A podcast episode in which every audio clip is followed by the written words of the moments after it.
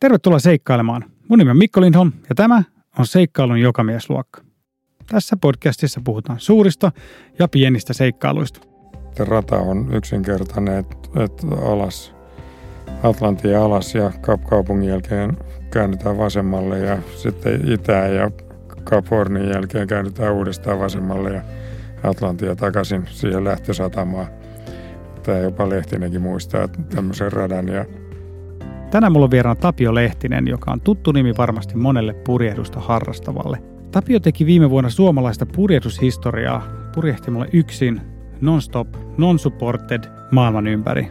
Tämä on sellainen saavutus, johon on pystynyt vain kourallinen ihmisiä koko maailmassa. Ja tästä Tapion saavutuksesta teki entistä uskomattomamman siis se, että Tämä kisa, johon Tapio osallistui, Golden Globe Racein 50-vuotis juhlakilpailu, toteutettiin samoilla säännöillä ja samalla teknologialla kuin se alkuperäinen. Ja siis kilpailu Tapion osalta kesti lähes vuoden, 322 päivää, ja Tapio purjehti tänä aikana 30 000 mailia, eli 55 000 kilometriä. Mä oon täysin hullantunut purjehtimisesta ja mä oon aivan fiiliksissä, että sain Tapion viimein vieraaksi. Luvassa on huikea matka maailman ympäri sekä vaiherikas luento maailman ympäri purjehduksen historiasta. Ja ensimmäistä kertaa podcastin historiassa meillä on lukija, eli siis kuulijakilpailu. eli tervetuloa mukaan. Tervetuloa seikkailu jokamiesluokkaan Tapio Lehtinen. Kiitos Mikko. Ja siis niin, heti alkuun pitää tunnustaa, että mä olen suuri fani. mä seurasin sitä sun kisaa vuosi sitten tosi tiiviisti – ja tota, kun sain idean tästä podcastista, mä ajattelin, että sut mulla ainakin pitää saada studioita. Mä oon tosi, tosi onnellinen, että sä pääsit tulemaan. Kiitos kutsusta ja kiitos kärsivällisyydestä, jos, jos olet jaksanut seurata. Joo.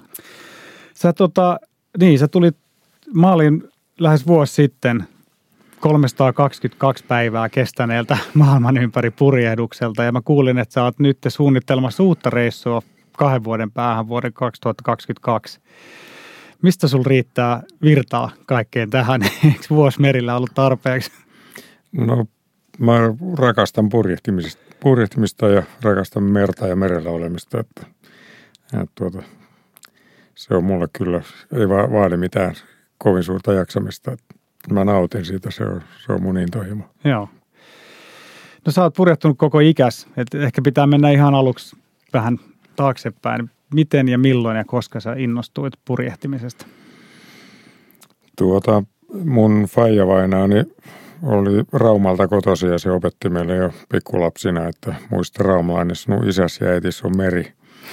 ja tota, mutta no kyllä mä siellä Raumalla ihan pikkupoikana on tainnut olla ekat kerrat merellä ja, ja tuota sitten, mutta sitten mun lapsuudessa mun perheellä oli kesäpaikka tuolla Karjalohjalla ja siellä Karjalohjan Puujärvellä mä oon Fajan kanssa optimistiolalla oppinut purjehtimaan ja, ja, ja tota, kyllä, se, kyllä mä jäin, jäin koukkuun saman tien, että se, se purjehdukseen liittyvä vapauden illuusio, niin se on kyllä addiktiivista.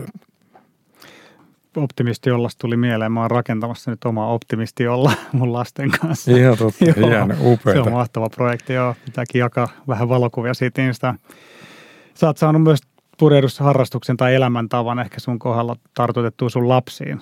Miltä se tuntuu, kun saa rakkaan harrastuksen siirrettyä, siirrettyä lapsille? No totta kai sitä haluaa jakaa lastensa kanssa se, niitä asioita, mitä itse pitää, pitää hienoimpina ja arvokkaimpina. Ja, ja, tota, ja oon mä onnellinen siitä, mä oon itse saanut paljon purjehdukselta ja, ja kyllä mä luulen, että mun lapset on myös saanut. Mikä on ollut kaikista mielenkiintoisin tai kaikista huikein tuonne purjehduskokemus, mitä sulla on ollut? No se on oikeastaan vaikea sanoa. Mm. Niitä on, mä, mä oon ollut koko elämäni niin pahanlaatuinen purjehduksen sekakäyttäjä. Purjehdus on lajina semmoinen, että sitä sit sanotaan, että se on lifetime sport, että sen voi aloittaa alle kouluikäisenä ja sitä voi jatkaa hautaa saakka ja, ja sit sitä voi harrastaa pikkusilla veneillä, pienillä lammilla ja järvillä ja – ja, ja voi purjehtia maailman ympäri ja, ja tai nauttia Suomen saaristosta ja, tai kovista tiukoista ratakilpapurjehduksista. Ratakilpapurjehdus on parhaimmillaan jonkunlaista kevyessä tuulessa intens- ja intensiivisimmillään se on jokinlaista sakin peluta merellä ja sitten taas kovassa tuulessa se lähenee tuommoista kamppailulajitouhua ja, ja sitten taas tämmöiset pitkät valtameritouhut, niin se on ihan oma, oma maailmansa, että ne kaikki, se on kaikki purjehdusta, mutta purjehdus pitää sisällään niin kuin oikeastaan hyvin, hyvin, hyvin erilaisia lajeja. Mutta mä tykkään niistä kaikista. Kerro sun ekasta maailman ympäri purjehduksesta. Eikö se ollut jo 80-luvulla? 81, kun mä olin, olin tuota 23-vuotias opiskelija, niin, niin tuota, mulle tarjoutui mahdollisuus päästä mukaan su- ensimmäiseen suomalaiseen Whitbread Round the World kilpailuprojektiin Scott Bank of Finland nimisellä, nimisellä tuota, ää, Baltic 51 veneellä, missä meitä oli, se on neljässä osuudessa purjehdittava kilpailu, joka purjehdittiin ekan kerran vuonna 1973 ja siitä lähtien se on järjestetty neljän vuoden välein – se eka kisa oli historiallinen ja suomalaisillekin tärkeä sikäli, että sen voitti semmoinen meksikolainen Ramon Carlin Sajula kaksinimisellä veneellä, joka oli Suomessa rakennettu Svan 65 ja, ja nämä no, suomalaisen nauttorin rakentamat Svanit, niin nämä nyt on ollut, ollut kymmenien vuosien ajan maailmalla arvostetuimpia tämmöisiä isoja hienoja avomerikilpaveneitä, mutta se, se nauttorin maailmanmaine – lähti aika lailla kasvaa, syntymään siitä e- ekasta Whitbread-voitosta. Ja kolmannella kerralla oli sitten ensimmäistä kertaa suomalaiset mukana ja, ja tota, mä olin sitten Skopbankin vahtipäällikkönä silloin mukana ja, ja se oli mulle tietysti semmoinen junnu vuosien unelmia, ei, ei oikeastaan unelmien lopullinen täyttymys, mutta mä olin kyllä siinä vaiheessa innokkaasti haaveilin siitä, että mä päätyisin – sanotaan vähintäänkin puoliammattilaiseksi purjehtijaksi ja, ja, tota, ja se oli mulle niin kuin semmoinen tavallaan stepping stone siihen valtameripurjehdusmaailmaan, jota mä sitten seuraavina muutamana opiskeluvuotena jatkoin purjehtimalla tämmöisiä kahden hengen miestöllä purjehdittavia kilpailuja Kai Granholmin kanssa, joka, joka oli silloin 70 80-luvulla niin kuin Suomen oikeastaan ensimmäinen, ensimmäinen yksin purjehtija, joka oli purjehtinut yksin Atlantin yli kilpaa ja, ja tota, ollut erilaisissa näissä niin sanotussa short-handed, eli vajaalla miehistöllä purjehdittavissa avomerikilpailussa mukana. Ja, ja, tota, ja mulla oli sitten suunnitelmissa sen opiskelujen, tai oikeastaan opiskelujen jälkeen, niin, niin tota, että mä olisin itse lähtenyt, lähtenyt tuota tämmöiseen yksin Atlantin yli, mutta, mutta mä jäin sitten siinä vaiheessa, olin sitten jo naimisissa ja meillä oli kaksi lasta ja mä jäin leskeksi nuorena 30-vuotiaana. Ja tota, mä jouduin sitten pistämään nämä valtameripurjehdussuunnitelmat ja haaveet muutamaksi kymmeneksi vuodeksi hyllylle, niin että, että sitten, sitten tuli tosiaan tämä Golden Globe-kilpailu vähän niin kuin tilauksesta mulle niin tota, tuossa keväällä 2017, niin, niin, niin tuota, poikani Lauri kysyi, että mitäs mä tykkään tästä 50-vuotisjuhlakilpailusta ja, ja tuota, ne oli ollut niin pitkään siellä hyllyllä ne mun haaveet, että ne oli jo vähän kurvannut unohtumaan, mutta sitten Laurin provosoimana mä hankkiuduin tämän kilpailun nettisivuille ja sitten totesin, että – että tässä kohtaa muuhun pätee tämä vanha, elämä, vanha viisaus, että elämä on sarja ohimeneviä tilaisuuksia, että jos mä nyt tuohon lähden, niin sitten tämä jää tekemättä tässä inkarnaatiossa. Kuinka kauan sä mietit sitä päätöstä lähteä mukaan? Siinä kävi niin, että mä juttelin jonain iltana Laurin kanssa ja seuraavana päivänä pöyhin niitä sivuja ja perehdyin sääntöihin ja ja, ja siihen, että millaisilla veneillä purjehditaan ja niin edelleen. Ja kyllä mä luulen, että mä olin niin aika lailla sen ensimmäisen pöymisen jälkeen jo niin myyt, myyty mies. Mahtavaa. Eli alle vuorokaudessa niin no, suuri päätös lähteä vuodeksi purjehtimaan yksin maailman ympäri. Eli siis Golden Globe Race, tämä 2018 kilpailu oli siis sen alkuperäisen Golden Globe Racein 50-vuotis juhlakilpailu. Joo. Joo. No kerro siitä alkuperäisestä Golden Globe Raceista. No, jos ei aloiteta ihan kreikkalaisista, mutta, mutta tuota, nyt ylipäätään niin kuin maailman ympäri purjehduksesta, niin aloitetaan portugalilaisista. Että toi Magalles oli ensimmäinen, joka purjehti maailman ympäri 500 vuotta sitten. Ja sitten tätä niin sanottua eteläistä reittiä, eli Round the Three Great Capes, eli Afrikan etelän kärki Hyvän Toivoniemi ja sitten on Australian lounaskärki on Cape Lewin ja sitten Etelä-Amerikan eteläkärki Cap Horn, niin niiden ympäri etelä kautta maailman ympäri purjehtiminen, niin sitä ruvettiin purjelaivoilla tekemään ensin englantilaisten T-klipperien toimesta 1800-luvulla.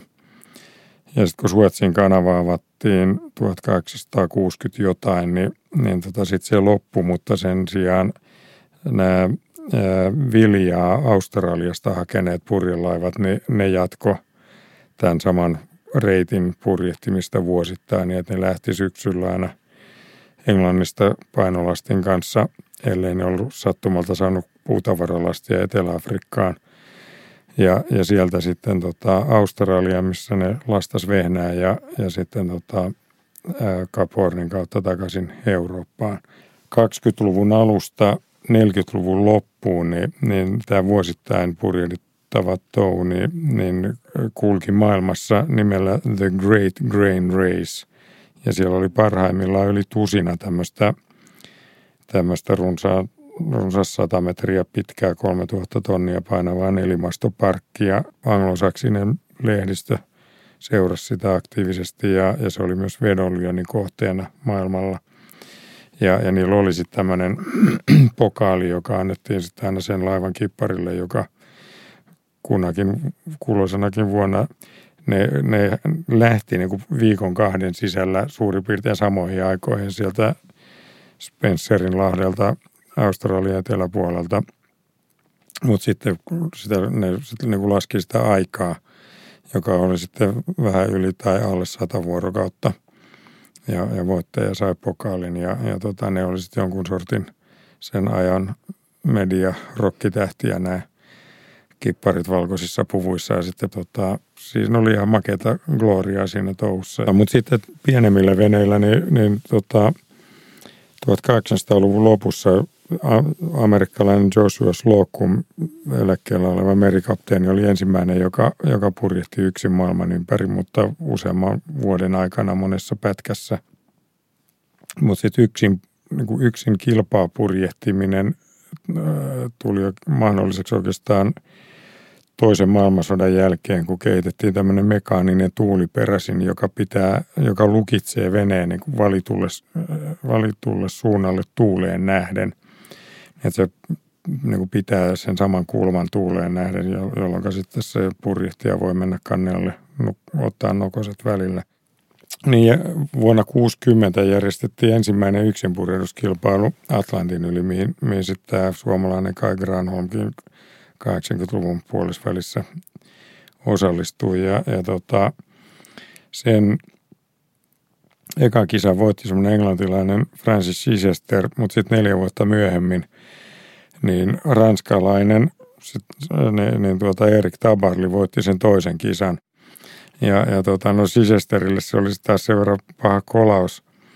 Sehän tuli toiseksi siinä tokas kisassa, että et, niin kuin palauttaakseen Engelsmannien kunnian, niin, niin hän päätti, että no hänpä rykäsee ensimmäisen kerran yksin tämän eteläisen maailman ympäri purjehdusreitin ja rakennutti sitten veneen sitä varten sen Gypsy nelosen, jolla hän lähti ja pysähtyi Australiassa samalla lailla niin kuin nämä purjelaivatkin ja, ja sitten tuli, tuli tota keväällä 67 takaisin Englantiin. Ja, ja, tota, ja ne, ne oli isoja juttuja siihen aikaan, että, että siellä oli 200 000 ihmistä ne Plymouthissa rannassa vastassa häntä, kun hän tuli maaliin sinne ja, ja tota, nuori nätti Elisabeth toinen aateloi hänet samalla miekalla, jolla Elisabeth ensimmäinen oli 400 vuotta aikaisemmin ajatellut Sir Francis Drakein, joka oli Cap Hornin vesillä tehnyt tutkimusmatkoja. Et siinä oli todellista tämmöistä siipiä, äh, historian siipiä havinaa. Ja, ja tota, no sitten tämän retken jälkeen, niin, niin tota, ainoa sankariteko, joka oli tekemättä, oli se, että kuka lykkäsi tämän saman retken pysähtymättä. Ja, ja tota, sitten syksyllä 67 oli yhdeksän purjehtia Italiassa ja Ranskassa ja Englannissa, jotka osittain toisistaan tietämättä oli valmistelemassa tätä reissua. Ja, ja tota, sitten Sunday Times sanomalehti niin, niin tuota, sai tietää tästä ja ne päätti sitten organisoida kilpailun. Mutta perehtymättä sen kummemmin asiaan, niin, niin ne sitten teki hyvin yksinkertaiset säännöt, että, että saa, saa lähteä mistä tahansa eurooppalaisesta satamasta 40 leveysasteen pohjoispuolelta, eli käytännössä niin kuin Biskajalahden etelä, etelärannan pohjoispuolelta viiden kuukauden aikaikkunan kuluessa kesällä 68 ja, ja, tota, ja sitten rata on yksinkertainen, että et alas, Atlantin alas ja kaupungin jälkeen käännetään vasemmalle ja sitten itään ja Cap Hornin jälkeen käännytään uudestaan vasemmalle ja Atlantia takaisin siihen lähtösatamaan. Tämä jopa Lehtinenkin muistaa tämmöisen radan. Ja, ja, tota, ja sitten sit oli kaksi palkintoa, että Poka oli sille, joka tekee tämän tempun ensimmäisenä ja sitten viiden tuhannen punnan rahapalkinto sille, joka, joka purjehtii sen nopeimmassa ajassa. Ja sitten nämä yhdeksän tyyppiä lähti, lähti sinne ja se ei ollut mitään vaatimuksia purjehtijoiden kokemuksen suhteen, eikä veneiden merikelpoisuuden tai ylipäätään varustuksen tai minkään suhteen. Ja se oli aika sekalainen sortin sakki, joka sinne lähti. Joo, mä, mä luin kanssa, oliko se Chris Eikenin kirja A Race Too Far, joka kertoo, kertoo tästä, tästä tota, ö, alkuperäisestä Golden Globe Raceista. Ja siis vahva, vahva suositus, kannattaa lukea ehdottomasti se. Ja sitten se oli mun mielestä hauska, mä luin sitä kirjaa, siis mä olin just ostanut veneen, mä luin tätä kirjaa ja sitten mä seurasin teidän teidän tota, purjehdusta, niin mulla, mun omasta todellisuudessa nämä molemmat kilpailut meni, meni, meni sekaisin, mutta et sehän, oli, sehän oli tosi hurja tarina se, se alkuperäinen Golden Globe Race, että siinä, oliko se, että yhdeksän venettä lähti liikkeelle, josta neljä keskeytti heti ja näistä viidestä, jotka lähti matkaan, niin siellä kisaa johtaneen vene uppos tuhat mailia ennen, kun se olisi päässyt takaisin perille niin Joo. määrän päähän. Ja, ja sekin, sekin upposi siksi, että siellä oli, oli toinen purjehtija, joka, joka tota, tämä semmoinen Donald Crowhurst, joka, joka tuota, oli ihan kokematon purjehtija ja oli rakennuttanut tämmöisen sen siihen aikaan modernin kolmirunkoisen trimaraanin uskoen, että hän on ylivoimaisen nopea ja sitten totesi startin jälkeen, että hän kaikista huolimatta vaan jäi niille muille ja kun hän oli, sitten lähti sen aikaikkuna ihan viimeisenä päivänä suurkai liikkeelle. Ja, tota, ja sitä rupesikin huijaamaan, koska siihen aikaan ei ollut mitään satelliittiträkkäreitä, niin, niin tota, hän antoi laivaradiolla valheellisia sijaintipositioita ja, ja sankarillisia tarinoita, miten hän rikkoi maailman ennätyksiä, niin kuin päivä, teki pisimpiä päivämatkoja ja, ja todellisuudessa hän jäi sinne päivän tasaan ja helteisiin pyörimään. Ja suunnitelmanaan, että siinä vaiheessa kun muut on käynyt kiertämässä sieltä Antarktiksen ympäri Southern Oceanin myrskyssä Cap Hornin kautta – niin hän sitten muina miehinä liittyy siihen joukon kärkeen ja tulee voittajana maaliin ja kuittaa nämä fyrkat, joka siihen aikaan oli 5000 puntaa, oli, oli tota kauppalaivasto merikapteenin vuoden palkka, että se oli aika iso, iso, iso fyrkka. Ja, ja tota, mutta se sitten hänen veneensä loppujen lopuksi löytyi tyhjänä ajelehtimasta – ja, ja ne logikirjat, jotka siellä oli, niin niistä on sanottu, että ne on, ne on historian yksityiskohtaisin sekoavan ihmisen itse kirjoittama kuvaus omasta sekoamisestaan. Ja että hän oli sitten ilmeisesti päätynyt tekemään itsemurhan, mutta että antaessaan näitä valheellisia sijaintitietoja, niin hän oli saanut tämän toisen engelsmannin, tämän Nigel Tetlin, piiskaamaan omaa venettänsä niin kuin loppukirissä, kun hän oli jo Azorien kohdalla matkalla kohti Englantia, niin siellä kevään ne Pohjois-Atlantin vielä viimeisessä kevätmyrskyssä niin kova, että se vene hajosi ja upposi ja joku rahtilaiva sitten pelasti sen Nigel Tetlin sieltä, joka sitten taas johti siihen, että, että vuosi sen kisan päättymisen jälkeen, niin tämä, myös tämä Nigel Tetli löytyi sitten jonkun puun oksasta roikkumasta, että siellä oli kaksi itsemurhaa siihen kisaan liittyen. Ja, ja tämän sun mainitsemasi kirjan lisäksi siitä kilpailusta kirjoitettiin parikymmentä kirjaa kaiken kaikkiaan. Että, että, että tämä oli tosiaan, oliko tämä Race Too Far, jonka sä luit, niin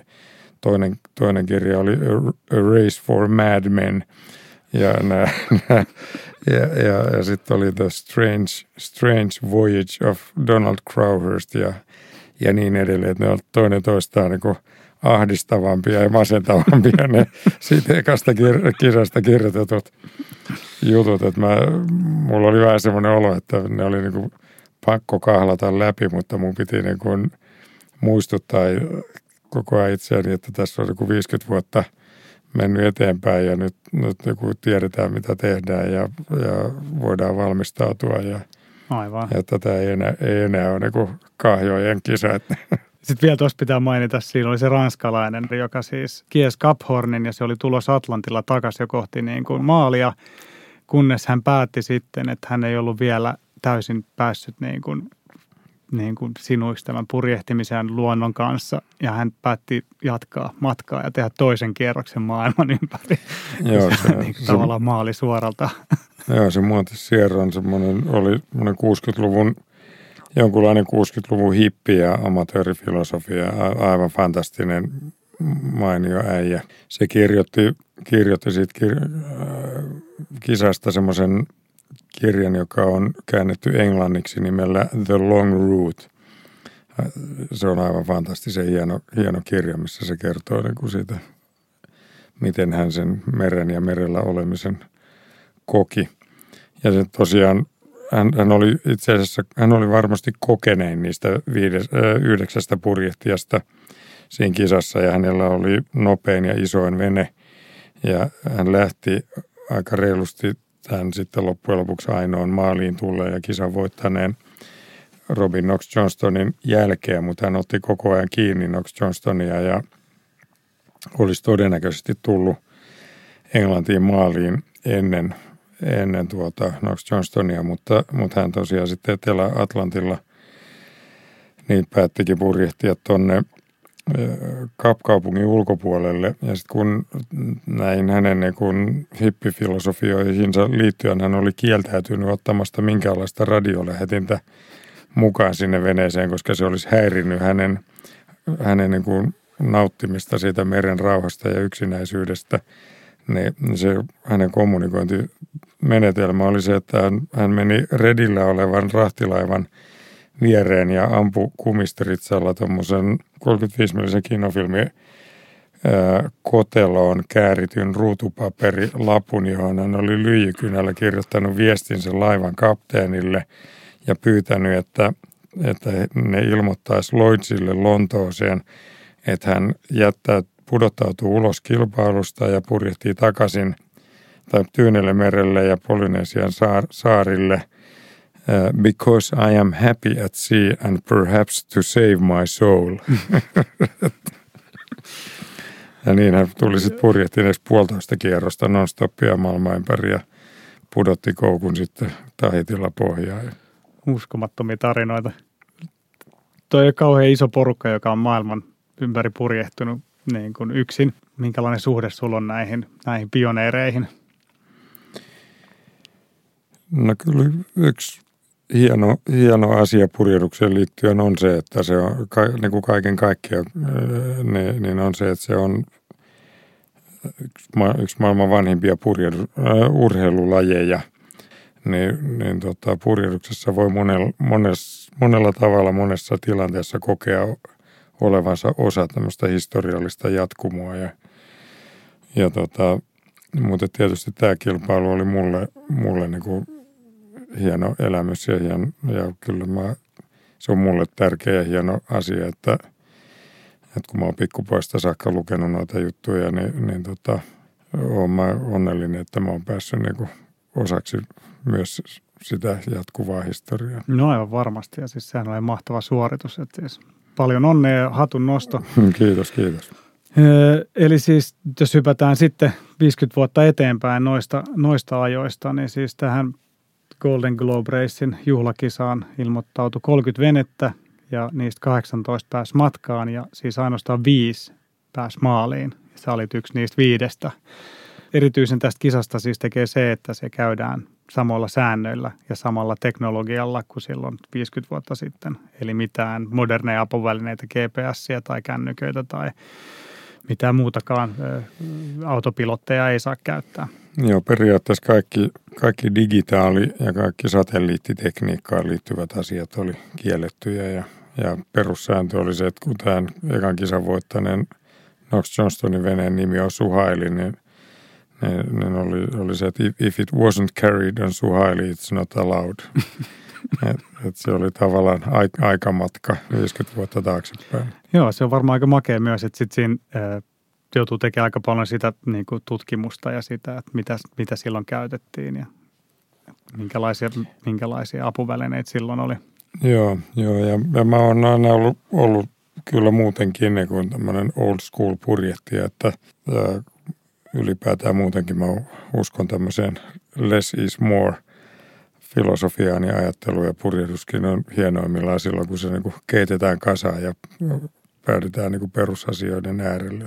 Mutta sitten tämä oli täydellinen kisa sulle. Tämä oli mulle unelmien täyttymys. Minkälaisia tavoitteita sä asetit itsellesi ennen sitä kisaa?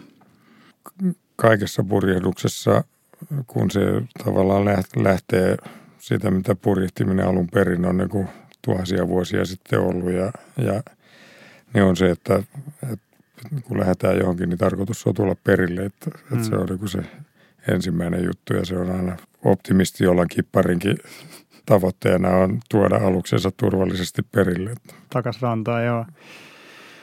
Joudutko perustelemaan hirveästi sun lähipiirille tätä päätöstä lähteä ainakin tälle maalikon mielestä aika hullulle seikkailulle? Kyllä, kyllä mulle kotona sanottiin, kun mä kerroin tästä ja kisasta ja, ja päätöksestä niin lähteä, niin sanottiin, että totta kai sä lähdet, että tuohon kisaanhan on sun nimi kirjoitettu Aivan. joka puolelle. Joo, hyvä kuulla. Miten noin pitkälle reissulle voisit varautua? Miten sä vaikka laskit sun ruoan kulutuksen? Ja... No siihen, siihen on pakko varautua mon, monin eri tavoin, että, että pitää olla veneen kunnossa ja äijän pitää olla kunnossa. Ja, no mainitsit Safkat, niin mulla oli kaksi, kaksi tota, ravintoterapeuttia, Leena Putkonen ja Patrick Bori, jotka mua jeesas siinä. Et mä söin mielestäni erittäin hyvin. Mä en kyllästynyt mihinkään ja, ja tota, mä tykkään kalasta, että mulla oli yli, yli 20 erilaista kalasäilykettä ja sitten kaikenlaisia vihannesia muita säilykkeitä ja, ja, tota, ja ne, ne suunnitteli mulle kaurapuuroreseptin tai aamupuuroreseptin, jossa oli kauraryyniän lisäksi 7-8 muutakin ainesosaa – mukana ja, ja tota, mä kyllä voin, voin erinoma, erinomaisen hyvin, että mä olin terve, terve kuin pukki ja smaga toimi paremmin kuin koskaan maissa. Ja, No mitä sitten mainitsit terveyden, niin mi- miten sä olit varautunut sitten niin kuin erilaisten tilanteiden, sairausten tai loukkaantumisten varalle? No sehän on hieno asia, kun on yksin merellä, että ei, ei, ei saa mitään pöpöjä. Mm, että, no, että, että mä, mä olin, olin tosiaan terve koko retken ajan. Ja, ja, mutta että meillä oli varsin perusteelliset pakolliset ensiapukurssit ja ää, hyvin täydelliset lääke- ja ensiapuvarusteet niin kuin jo järjestäjien puolesta pakollisena toimitettuna. Ja, ja sitten ja sit meillä oli – että vaikka periaatteessa tämä tekniikka oli 50-luvun tekniikkaa, niin sitten kaikki asiat, mitkä liittyy turvallisuuteen, mm. niin sitten oli kuitenkin niin kuin moderni tekniikka käytössä, että meillä oli tämmöiset kännykän näköiset satelliittipuhelimet mukana, joita sai käyttää vaan hätätilanteessa tai, tai sitten kommunikointijärjestäjien kanssa. Mutta että niiden avulla meillä oli kuitenkin 24-7 ne, ne tota, yhteys englantilaiseen sairaalaan ja, ja mä olin esimerkiksi sarjoitellut ensiapukurssilla niin siansorkan kanssa haavan ompelemista. Et ei sentään tarvinnut tehdä omaa jalkaa haavaa omeltavaksi. Mutta oma, oma käteen mä kyllä asensin kanyylin ja, ja harjoittelin, okay. että mä olisin pystynyt niin laittamaan tipan itselleni. Ja... Mutta sitten kuitenkin kaikkein tärkeintä kaikessa turvallisuudessa on se sitten niin kuin terveys tai ja vammat tai, tai sen veneen turvallisuus tai, tai miten siellä pärjätään, niin, niin kyllä kaikessa on tärkeintä se aktiivinen turvallisuus. Että et mä oon sanonut, sanonut että tämä on, tämä on vähän semmoinen pelkureiden ja nössöjen laji, että siellä, siellä pitää niin kuin koko ajan miettiä etukäteen, että mitä, mitä voi tapahtua ja millaiset olosuhteet tulee ja valmistautuu niihin ja, ja olla, olla varovainen ja pysyä venessä eikä telo itteensä ja niin, se on varmaan aika paljon sitä riskien arviointia, sitä tilanteen lukemista. Kyllä. Kävikö sulle sitten semmoisia, että sä oot tehnyt virhearviointeja tai jotain semmoisia, että sä oot ajatellut, että tilanne on tämä, mutta sitten on tapahtunut jotain äkillistä ja tilanne on muuttunut? Ei, ei mitään sellaista, joka olisi johtanut johonkin, johonkin niin kuin vakavaan juttuun, mutta mut sanotaan ihan esimerkkinä ihan, ihan niin kuin pikku, pikku juttuja, että kun mä lähestyin päivän tasa ja ohitettua niin Cap Verden saaret Atlantilla, niin mulla oli semmoinen aivan naurettava pieni mitätön naarmu sormessa, joka niin maissa olisi parantunut itsestään seuraavaan päivään mennessä. Niin, niin tota, se olikin seuraavana päivänä punainen ja sit seuraava, sitä seuraavana päivänä se oli vielä punaisempi. Se vaan vä- vääjäämättä lähti, lähti tulehtumaan ja, ja, ja tota, niin, että mä lopulta joudun syömään antibioottikuurin – siihen. Ja silloin mä kanssa ajattelin, että, että saamari, että, että olisi niin nolo, noloa kuolla verenmyrkytykseen. Sitten, että mulla on ollut joku semmoinen aivan... Pienen niin naarmun niin. niin, joo. Mitä vielä, jos puhutaan tuosta varustelusta, niin kerro vähän se veneen varustelusta. Varustelusta voi sanoa, että kun pysähtymättä maailman ympäri purjehditaan, niin, niin kaiken kaikkiaan on niin paljon, että – että vi, viikko ennen starttia, kun mä olin jäänyt nukkumaan yhdeksi yöksi veneeseen yksin, niin mä aamulla heräsin kuudelta siihen, kun, kun satamavahti koputti kylkeen ennen seitsemän aamulla ja mä pistin pään luukusta ulos ja se kaveri vähän kankealla englanninkielellä kysyi, että Sir, your boat not sinking? että siellä oli kamaali hitaasti, että se, siellä oli jo, ja rupesi luulla, että se uppoo se paino varmaan kolme tonnia enemmän kuin mitä se vene oli. Sen on alun perin suunniteltu painavan, niin sen takia se sitten u, ui syvälle niin kuin uppotukki. Niin, että se oli niin kuin alkuperäinen vene runko, mutta se oli vahvistettu ja Kyllä, niin joo. Varustettu uudestaan. Mikä sinua pelotti eniten ennen, ennen sitä lähtöä? En mä, ei, ei mua oikeastaan pelottanut ennen lähtöä. Että... Niin, että sä olit valmistautunut niin hyvin, että sulla ei ollut semmoista oloa, että pelkästään että jotain ei, mä, no, tapahtuu, niin, niin mä sanoin, että ei selviä. Niin kuin mä sanoin, että tämä, tämä on pelkureiden hommaa ja, ja siihen liittyy vielä se, että, pitää, että purjehtimisessa pitää pelätä ajoissa, että se on parempi, par, par, että, tota, että niihin asioihin pitää tosiaan varautua maissa ja kaikkeen pitää varautua etukäteen, niin sitten ei tarvitse merellä pelata ja, ja tota, ja siinä mielessä ehkä niin kuin maissa se, että mihin, mihin ehkä tätä kautta ajateltuna voi sanoa, että etukäteen mua ehkä pelotti eniten se, että mä tiedän, että nuo veneet, joilla tuonne lähtiin, niin ne on niin pieniä, että, että kun mennään sinne eteläisen valtameren, Southern Oceanin, joka on siis Atlantin ja Intian valtameren ja Tyynen valtameren ne eteläiset osat siellä Etelämantereen ja sitten näiden pohjoispuolella, niin ne kovat tuulet ja myrskyt ja aallot on siellä, murtuvat aallot on niin korkeita ja jyrkkiä, että tuon kokoinen vene voi, voi pyörähtää kokonaan katolleen. Ja, ja silloin kun se menee, menee kokonaan ympäri, niin että se masto on siellä, masto ja purjet on vedessä, niin ne voimat on niin isoja, että, että riski siitä, että se veneen masto kaatuu, niin on erittäin iso. Ja siellä tapahtuikin niin, että usea, usea vene menetti rikinsä. Niin, niin tämä oli tavallaan se tilanne, jota mä syystäkin etukäteen pelkäsin ja sen vuoksi sitten suomalaisen veneen venesuunnittelija Kamus Trollmanin kanssa se vene käytännössä suunniteltiin niin kuin sen rakenteiden osalta kokonaan uusiksi siten, että, että niin kuin mun speksit Kamulle oli se, että, että se pitää rakentaa niin semmoiseksi panssarivaunuksi se vene, että se voi mennä n kertaa – tehdään N-kappaletta kuperkeikkoja se vene siten, että se aina nousee pystyyn niin, että siinä on masto vielä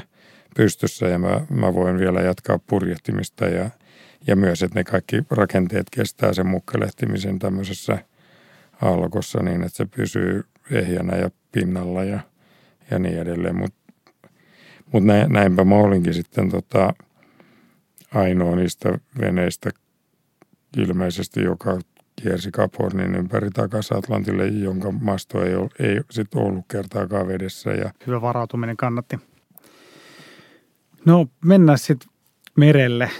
Kerro tyypillisestä päivästä merellä.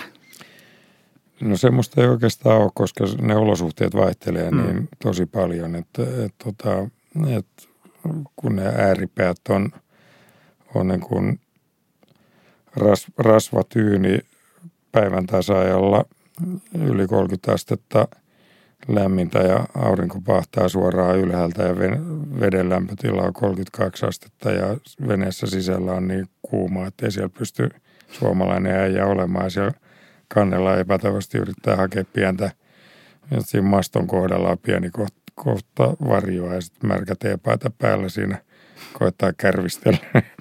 Toivoo, että rupeisi tuulemaan. Että jos tämä on toinen ääripää ja sitten toinen ääripää on se, että on, on pilkko pimeätä ja tuulee 25-30 metriä sekunnissa ja, ja helvetinmoiset aallot rytyttää venettä päälle ja, ja ainoastaan optimisti, jolla on purjeen kokoinen 3-4 metrin myrskyfokka keulassa ylhäällä kaikki muut purjeet sidottuna ja, ja se tuulen meteli siellä kannella on niin semmoinen, että et, et se, niin kuin, se salpaa hengityksen ja vettä lentää vaakasuorassa, niin, ja, ja sitten kaikkea siltä väliltä, mm. niin, niin ne, että ei, ei kyllä voi sanoa, mikä on tyypillinen päivä. Miten tuommoisessa tilanteessa pystyy sitten toimimaan tyynesti? No sekin on, me käytettiin näitä vanhanaikaisia lyhytaaltoradioita mm. ja, ja, ja mulla oli tosi hyvä yhteispeli suomalaisten radioamatöörien kanssa, niin, niin mua ei kertaakaan niin kuin tämmöinen oikein paha myrsky yllättänyt, vaan mä tiesin ne etukäteen säätiedotukset ja pystyy jonkun verran tällä hitaallakin veneellä yrittää vähän väistää pahimpia myrskyn silmiä – mutta tärkeintä on se, että mä tiesin aina, että, että, no. että se paha keli on tulossa niin, että mä pystyin niin ajoissa valmistautuu sitoon kaikki paikkamat kiinni ja pienentään purjetta ja huolehtii, että ven, tavallaan se, että on koko ajan fit for fight, niin kuin sanotaan, ja, ja sitten pitää itse syödä ja nukkuu ajoissa niin, että on kunnossa ja, ja sitten siinä kannelle ei tarvi, tavallaan tavoitteena on se, että sitten kun on ne niin kuin pahimmat kelit, mm. niin, niin tota, niin, niin ne purjet pienennetään sitä mukaan, kun tuuli voimistuu ja tuuli peräisin ohjaa. Ja sitten mullahan oli tuossa veneessä semmoinen kilpamoottoriveneen ohjauskoppi kiinnitetty siihen pääluukun päälle niin, että se on vähän hassun näköinen se vene, kun se on tuommoinen vanhanaikainen perinteinen, perin, perinteinen purjevene ja sitten siinä on päällimmäisenä töttörönä tämmöinen – kilpamodarikoppi, joka on suunniteltu kestämään kuperkeikat 200 kilometrin tuntinopeudessa. Ja, ja, mutta se idea ei ole se, että mä kulkisin niin kovaa, vaan se, että sen veneen päälle voi kaatua niin monta mm. tonnia vettä tai se voi pudota, pudota jonkun aallon harjalta ne, niin tota, monta metriä alas veteen, joka on silloin kovaa niin kuin betoni.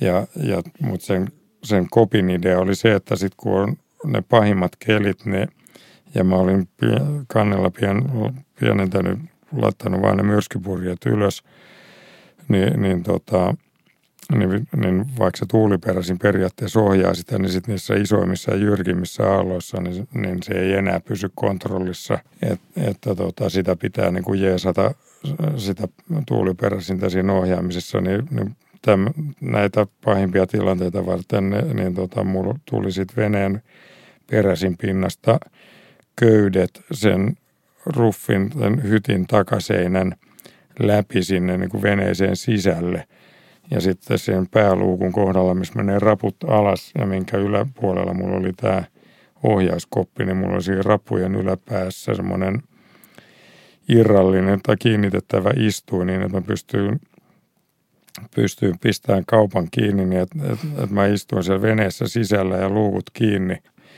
niin, että mä pystyin niin ohjaamaan sitä venettä. Ja, ja, ja se idea on se, että että kun me, me rytytetään tämmöistä oikein jyrkkää isoa aaltoa alas, niin, niin jos menee ihan suoraan myötätuuleen, niin silloin on riski, että se lähtee surffaan alas sitä aallon etureunaa ja sitten se dyykkaa keula, keulan sinne aallon pohjaan sisään, että se, jolloin se keula sukeltaa ja sitten se murtuva aalto heittää veneen perän ylös, niin että se tekee pituussuuntaisen kuperkeikan, eli englanniksi pitch bowlingin – ja sitten toinen vaihtoehto on, että se murtuva aalto iskee siihen veneen perään niin, että se kääntääkin sen veneen poikittain sen murtuvan aallon eteen. Ja sit, silloin, se poik- silloin se aalto iskee siihen kylkeen ja se vene kaatuu niin kuin kylki edellä, jolloin se lähtee sitten liukumaan masto edellä sitä aallon etureunaa. Ja, ja, ja tota, sitten se aalto heittää sen veneen niin sivus, sivusuunnassa sen rikin yli – Tätä kutsutaan sitten taas knockdowniksi tässä purjehdusterminologiassa. Ja sekin hyvin usein johtaa siihen, että masto menee poikki. Ja, ja, ja nämä molemmat asiat sitten koitetaan estää sillä, että,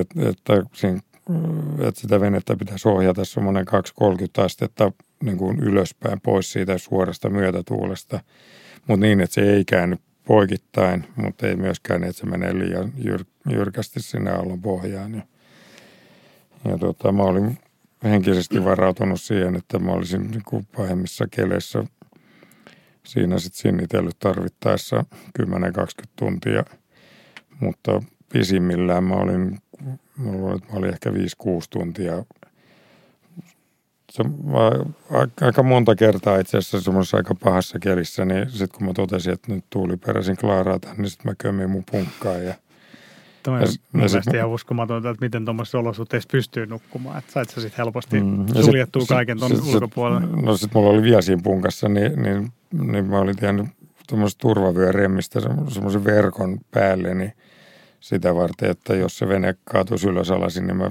pysyisin siellä. Että mä, se oli auki vain sieltä jalkopäästä se punkka, että mä, että mun piti niin kuin vetää itseni niin sitä, niin sitä, sitä turvaverkkoa pitkin sinne punkkaan sisään niin kuin ruumisarkkuun. Että mä muistelin, onko se Eino Leinon runo, jossa se sanoo, että kuin peto kuoleva, mä luolaani hiivin, niin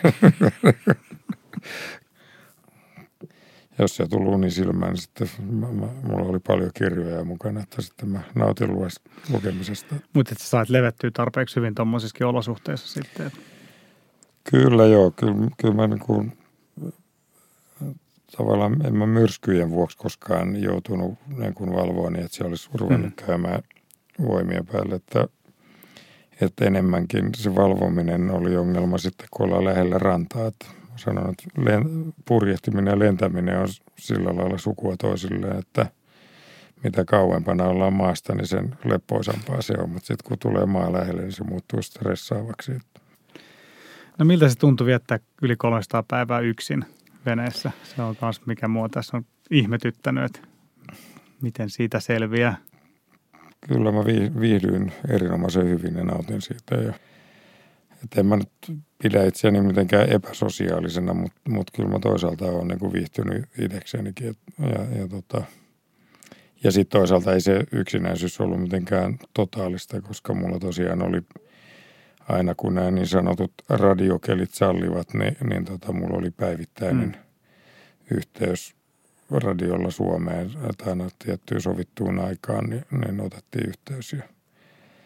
Niin, että sä et kokenut olevasi niin kuin sit yksin. Niin, se oli tavallaan se henkireikä, että mä niin. luulen, että jos ei sitä olisi ollut, että jos mä olisin purjehtinut niin, niin kuin se Bernard Muotissier, jolla ei ollut minkään sortin radiota veneessä tai, tai Robin Knox Johnston, niin, niin sekin, senkin radio meni rikki sen reissu aikana, että se pystyi vaan – kuuntelemaan sitä, mutta se ei pystynyt lähettämään sillä. Niin kyllä se rehellisyyden nimissä tietysti oli erilaista se yksinäisyys silloin siihen aikaan. Mitä asioita sulle tuli eniten ikävä tuon purjehduksen aikana? To, toisiksi eniten saunaa ja kolmanneksi eniten hiihtä, hiihtämistä. Okei. Kävikö sulla aika pitkäksi? Ei, ei. Mä kyllä mä nautin merellä olosta ja niin. Ja sitten, no mä nautin myös siitä lukemisesta, että mulla oli paljon luettavaa mukana ja, ja tota, jos mulla ei olisi ollut, niin sitten olisi kyllä, sitten olisi tullut aika pitkäksi. Ja, ja tota, sitten kun se reissu piteni, niin se rupesi olemaan niin kuin, en, mua ehkä eniten stressaava ja pelottava asia, että, että saamari, jos mulla loppuu nämä kirjat kesken, niin sitten mä löysin onneksi – onneksi tuossa Azoria kohdalla, niin kun mä kaivoin mun ruokavarastoja, niin josta laatikon pohjalta löytyi vielä kaksi Joseph Conradin meriromaania, niin, niin, tota, niin mulla on ollut riittiset lukemisetkin loppuun asti. Jääkö sinulla mitään maihin, mitään tavaraa, mitä sä olisit tarttunut siellä purjehduksella? Ehkä yksi, mitä mä todella paljon kaipasin, niin, jo, niin mulla ei ollut minkään sortin lintukirjaa. Ja, hmm. ja, tota, ja kun ne linnut oli oikeastaan ne mun kaverit siellä. Ja, ja tota, niin tämmöinen niin kuin sen, just sen eteläisen valtameren lintukirja. Ne, ne, sitten kun mä tulin Suomeen, niin mä tilasin Amazonista. Mulla on, mulla on nyt kotona varmaan 6-7 kirjaa albatrosseista ja – kymmenkunta kirjaa sen eteläisen valtameren luonnosta, että seuraavalle reissulle mä oon paljon paremmin varustautunut. Niin kerro vähän siitä luonto, luontoelämyksistä. Sä olit siis kumminkin lähes vuoden luonnonarmoilla, että minkälaisia hetkiä siitä on jäänyt mieleen? Ja se oli mulle tosi tärkeää ja, ja, ja, ja se, on tuo, se oli oikeastaan – ehkä tärkein yksittäinen syy, miksi mä halusin lähteä tuonne uudestaan, että mä olin silloin jo 37 vuotta sitten Skopbankille nauttinut sitä Southern Oceanista ja niistä olosuhteista. Ja se luontohan on niin kuin hyvin karua ja tyhjää ja yksinäistä ja, ja välillä menee monta vuorokautta, että ei ole mitään jälkeä mistään muusta elämästä. Ja, ja tota, Mä oon sanonut, että se, ne olosuhteet siellä on, on tota semmoiset, että, että jos mä olisin purjehtinut siellä miljoona vuotta sitten, niin, niin ei, ei, ei se olisi ollut mitään eroa havaittavissa välttämättä. Että, ne, että siitä, se on yksi vanha, vanha klisee on, että Oceanin liittyen, että It's the same planet but another world. Ja se, ja se todella pitää paikkansa ja, ja tota, se on hui, huikein hienoa. Ja, ja tota ne, että se on niin, niin kuin olisi palannut, päässyt al, alkumerelle purjehtimaan. Mm. Ihminen on ollut, ihminen erosi simpasseista noin neljä miljoonaa vuotta sitten. Ja ne albatrossit, jotka lentelee siellä, niin ne on – ne on yksi evoluutio vanhimmista linnuista, että ne on lennellyt siellä 13 miljoonaa vuotta sitten. Ja ne on ollut siellä 14 miljoonaa vuotta ennen kuin ihminen oli maapallolla ja se Magaleessa oli vasta 500 vuotta sitten ekan kerran siellä. niillä vesillä purjehtimassa. Ja, ja tota, teollistuminen alkoi 200 vuotta sitten ja viimeisen 3-40 vuoden aikana me ollaan jumalat saatu ne albatrossit kiuhanalaisten lajien joukkoon, että – että kyllä mä semmoisen aika voimakkaan herätyksen sain, sain tuolla ja mä, sanotaan, että mä, mä oon sanonut, että musta tuli vielä vo, voimakkaammin elämäuskovainen tuon reissun aikana ja mä pidän sitä niin kuin erittäin tärkeänä tai oikeastaan meidän kaikkien tärkeimpänä tehtävänä yhdessä huolehtia, että, että tämä maapallo, meret ja ilmasto annetaan tuleville sukupolville elinkelpoisessa kunnossa eteenpäin.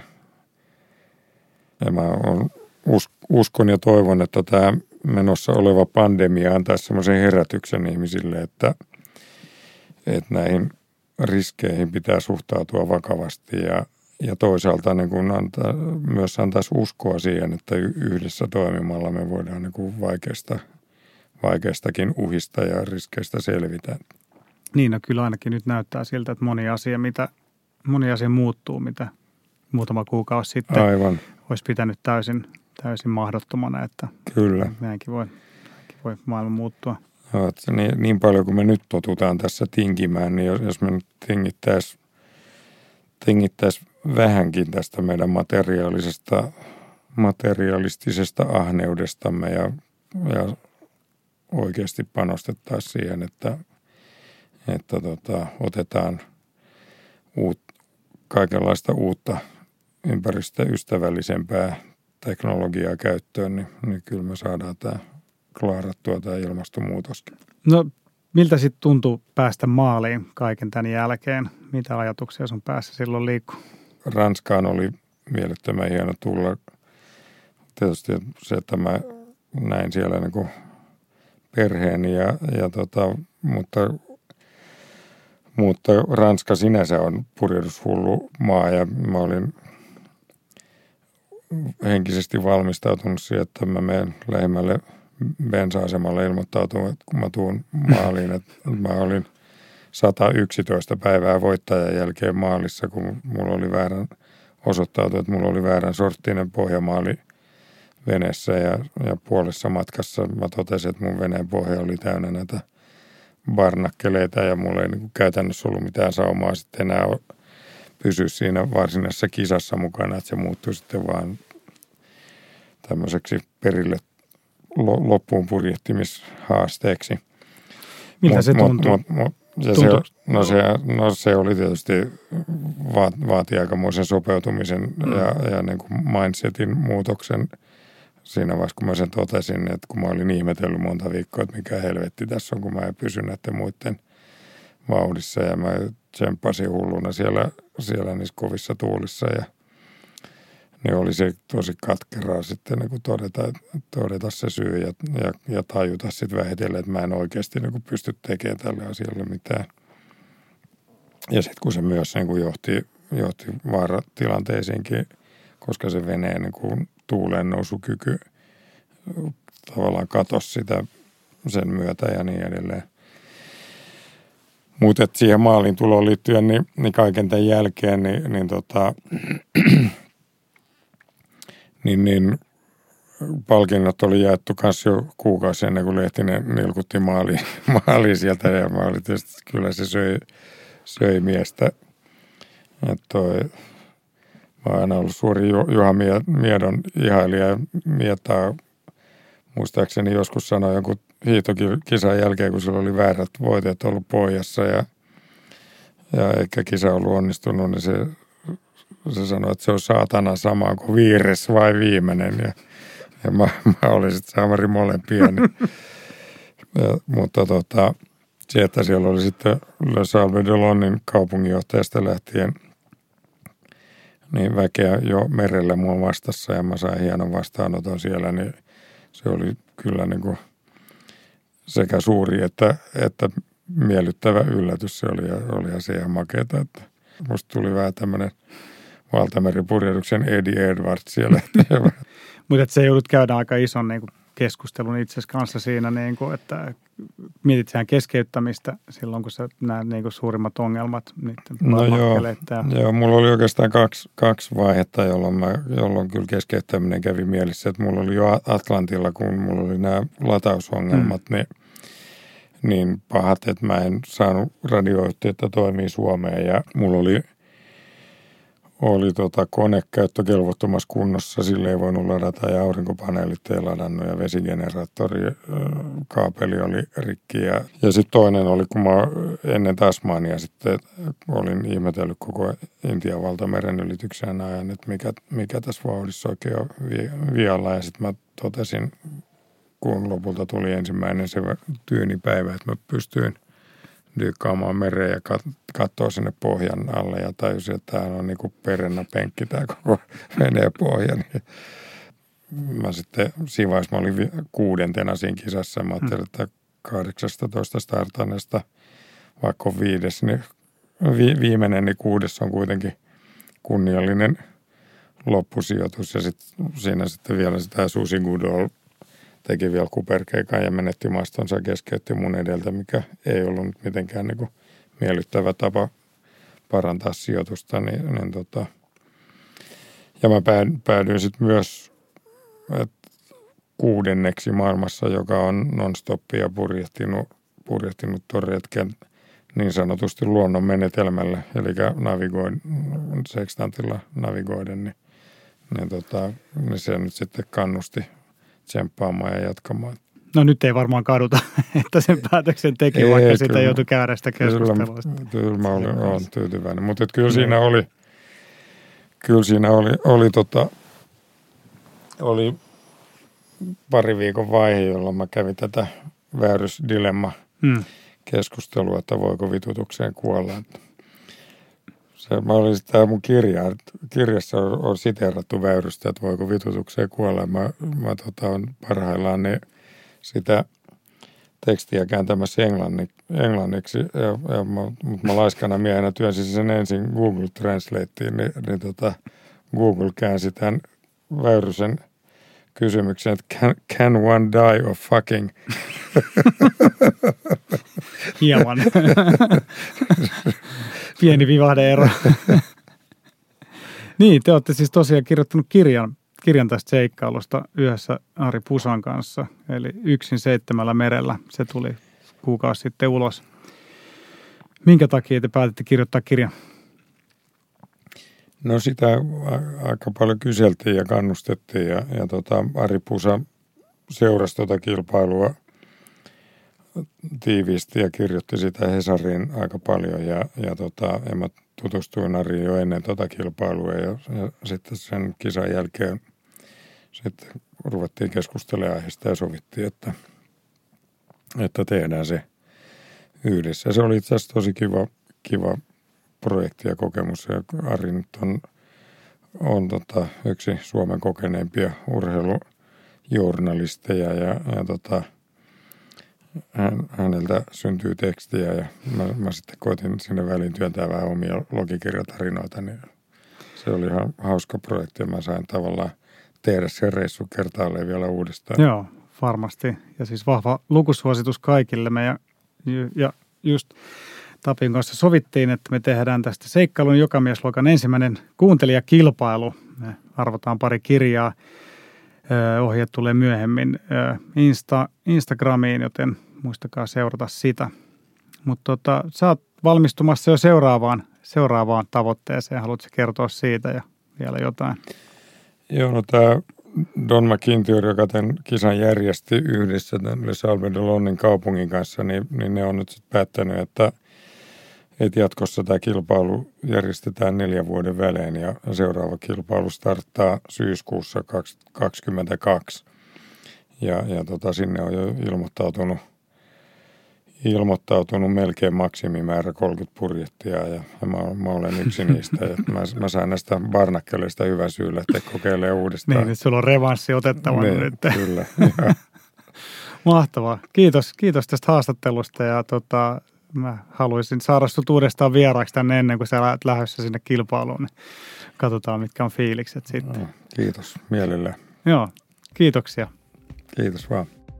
Kiitos kaikille, kun olitte mukana. Muistakaa subscribea ja nyt kannattaa ottaa myös Insta-seurantaan, sillä me järketään Tapion kanssa kilpailu, jossa arvotaan kaikkien seikkailun jokamiesluokan seuraajien kesken kaksi Tapion kirjaa. Lisäohjeita Instassa. Öö, nähdään siellä. Laittakaa palautetta. Ensi kerralla uudet seikkailut. Siihen asti Seikkailemisiin!